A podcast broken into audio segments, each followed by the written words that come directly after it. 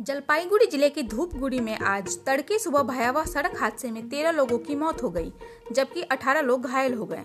जानकारी के अनुसार, कल रात मैनागुड़ी रानीरहाट इलाके के पास छोटे वाहनों में सवार होकर लोग धूपगुड़ी की ओर रवाना हुए।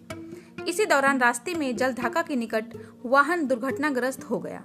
हादसे के बाद घायलों को अस्पताल ले जाया गया, जहाँ घायलों की हालत बिगड़ने पर उन्हें जलपाईगुड़ी सुपर स्पेशलिटी अस्पताल रेफर कर दिया गया।